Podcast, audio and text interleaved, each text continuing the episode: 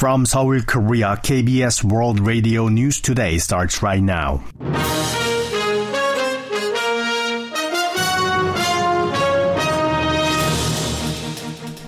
On today's broadcast, the police open an investigation into the apparent suicide of a former chief of staff of main opposition Democratic Party chairman Lee Jae-myung.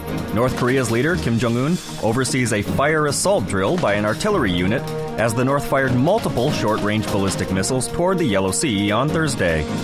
And Japanese Prime Minister Fumio Kishida says he will have candid talks in next week's summit with President Yoon Suk-yeol to strengthen bilateral relations. This is KBS World Radio News. I'm Tom McCarthy.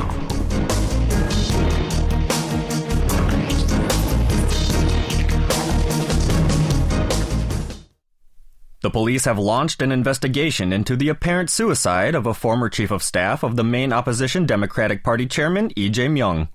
According to police and fire officials, Lee's former aide, surnamed Jun, was found dead at his home in Gyeonggi Province city of Seongnam at around 6:45 p.m. on Thursday. The ex-aide was grilled by prosecutors regarding third-party bribery allegations against the DP chief, who is suspected of attracting corporate donations to Seongnam Football Club when he was city mayor and the de facto club president in return for administrative favors. Meanwhile, in his suicide note, the deceased aide reportedly called on Lee to step away from politics and said that there should be no more sacrifices, a comment perceived to refer to the suffering of people around E due to various suspicions and investigations surrounding the party chief. The apparent suicide marks the fifth death among those allegedly involved in corruption scandals related to the DP chief. Main opposition Democratic Party leader Lee Jae-myung blamed the prosecution for causing the apparent suicide death of his longtime aide and first gubernatorial chief of staff. At a Supreme Council meeting on Friday, Lee said the news of the former aide's death, identified by his surname Jun, was difficult to believe, and that he cannot forgive the prosecution for the excessiveness of its probes into corruption allegations against him. The DP chief urged the ruling side not to abuse such an unfair death as a political tool, before describing the prosecution's investigations under the Yoon Suk-yeol administration as a hunt that will never end until the target is caught. Speaking about the deceased, Lee Se-jun was the most upright, faithful, devoted, and competent public official he had ever met, suggesting that he had likely decided to end his life due to the prosecution's manipulation of its investigation. Meanwhile, the ruling People Power Party said the fear of death shouldn't continue, referring to the series of deaths of those surrounding E, urging him to take political responsibility over the deaths. North Korea said on Friday that its leader Kim Jong un oversaw a fire assault drill by an artillery unit a day earlier. The North state run Korean Central News Agency said that Kim gave field guidance to the Hwasong Artillery Unit charged with an important operational task of the Korean People's Army on the Western Front on Thursday and watched the drill. Overseeing the exercise, Kim reportedly stressed the need to overwhelmingly respond to any war preparations by the enemy.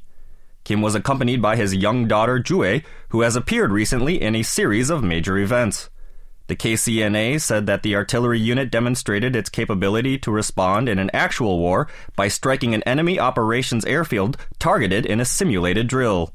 On Thursday, South Korea's military said the North fired multiple short range ballistic missiles toward the Yellow Sea from the North's western port city of Nampo at around 6:20 p.m. Japanese Prime Minister Fumio Kishida has vowed to hold candid talks in next week's summit with President Yoon Suk-yeol in a bid to strengthen bilateral relations. According to Kyodo News Agency, during a liaison meeting between the government and ruling party on Friday, Kishida positively assessed South Korea's solution to the wartime forced labor compensation issue, and he pledged to exert efforts on the summit level to step up strategic cooperation bilaterally and also with Washington.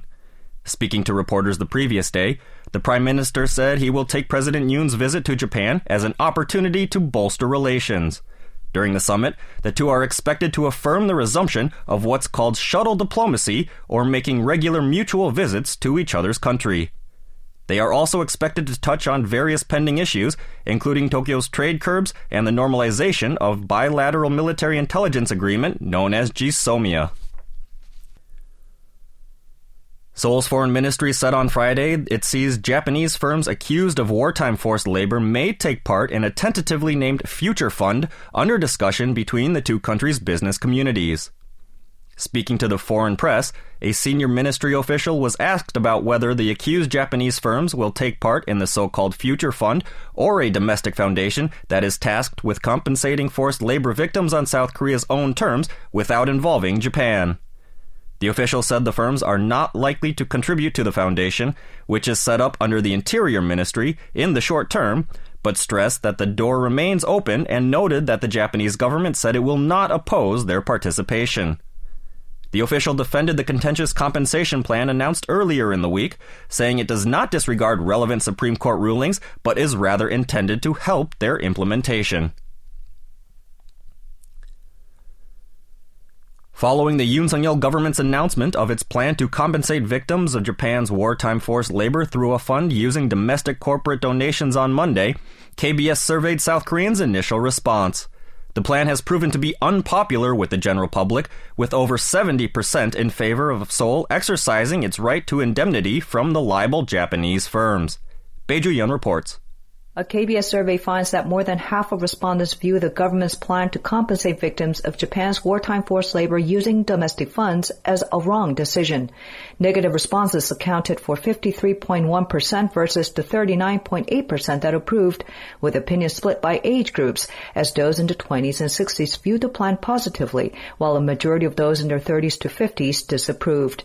Opinions were close on the plan's effect on the development of future-oriented relations between Seoul and Tokyo, with 51.5% believing it will not help against 46.1% who believe it will, a difference within the survey's margin of error.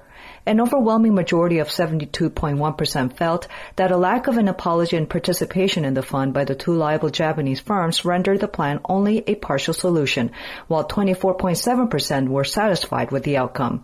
An even greater number of respondents were in favor of Seoul seeking indemnity from the two companies after the compensation is paid out through a fund of domestic corporate donations at 72.5%, while 22.7% opposed such a move. A majority of the respondents, 61.4%, cited an apology from Tokyo and the accused Japanese companies as the most important part of any resolution, while a mere 9.7% said compensation should be swiftly paid, regardless of the method. The phone survey of 1,000 adults nationwide was conducted by Hankuk Research on Tuesday and Wednesday. Pigeon KBS World Radio News. South Korea's national baseball team will play against Japan in Tokyo on Friday night in a crucial bid to advance to the quarterfinals of the World Baseball Classic.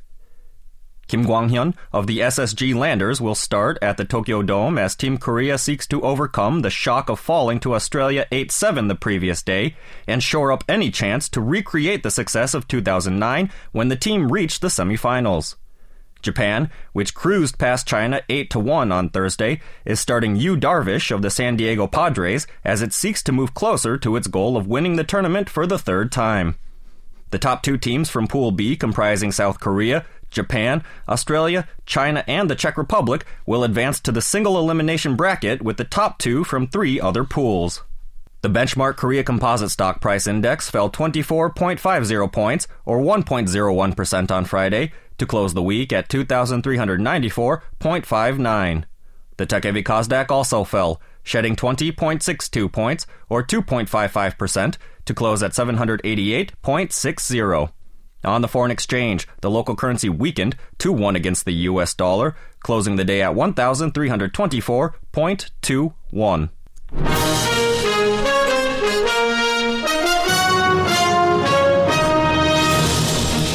And that's the news from KBS World Radio's News Center in Seoul. I'm Tom McCarthy.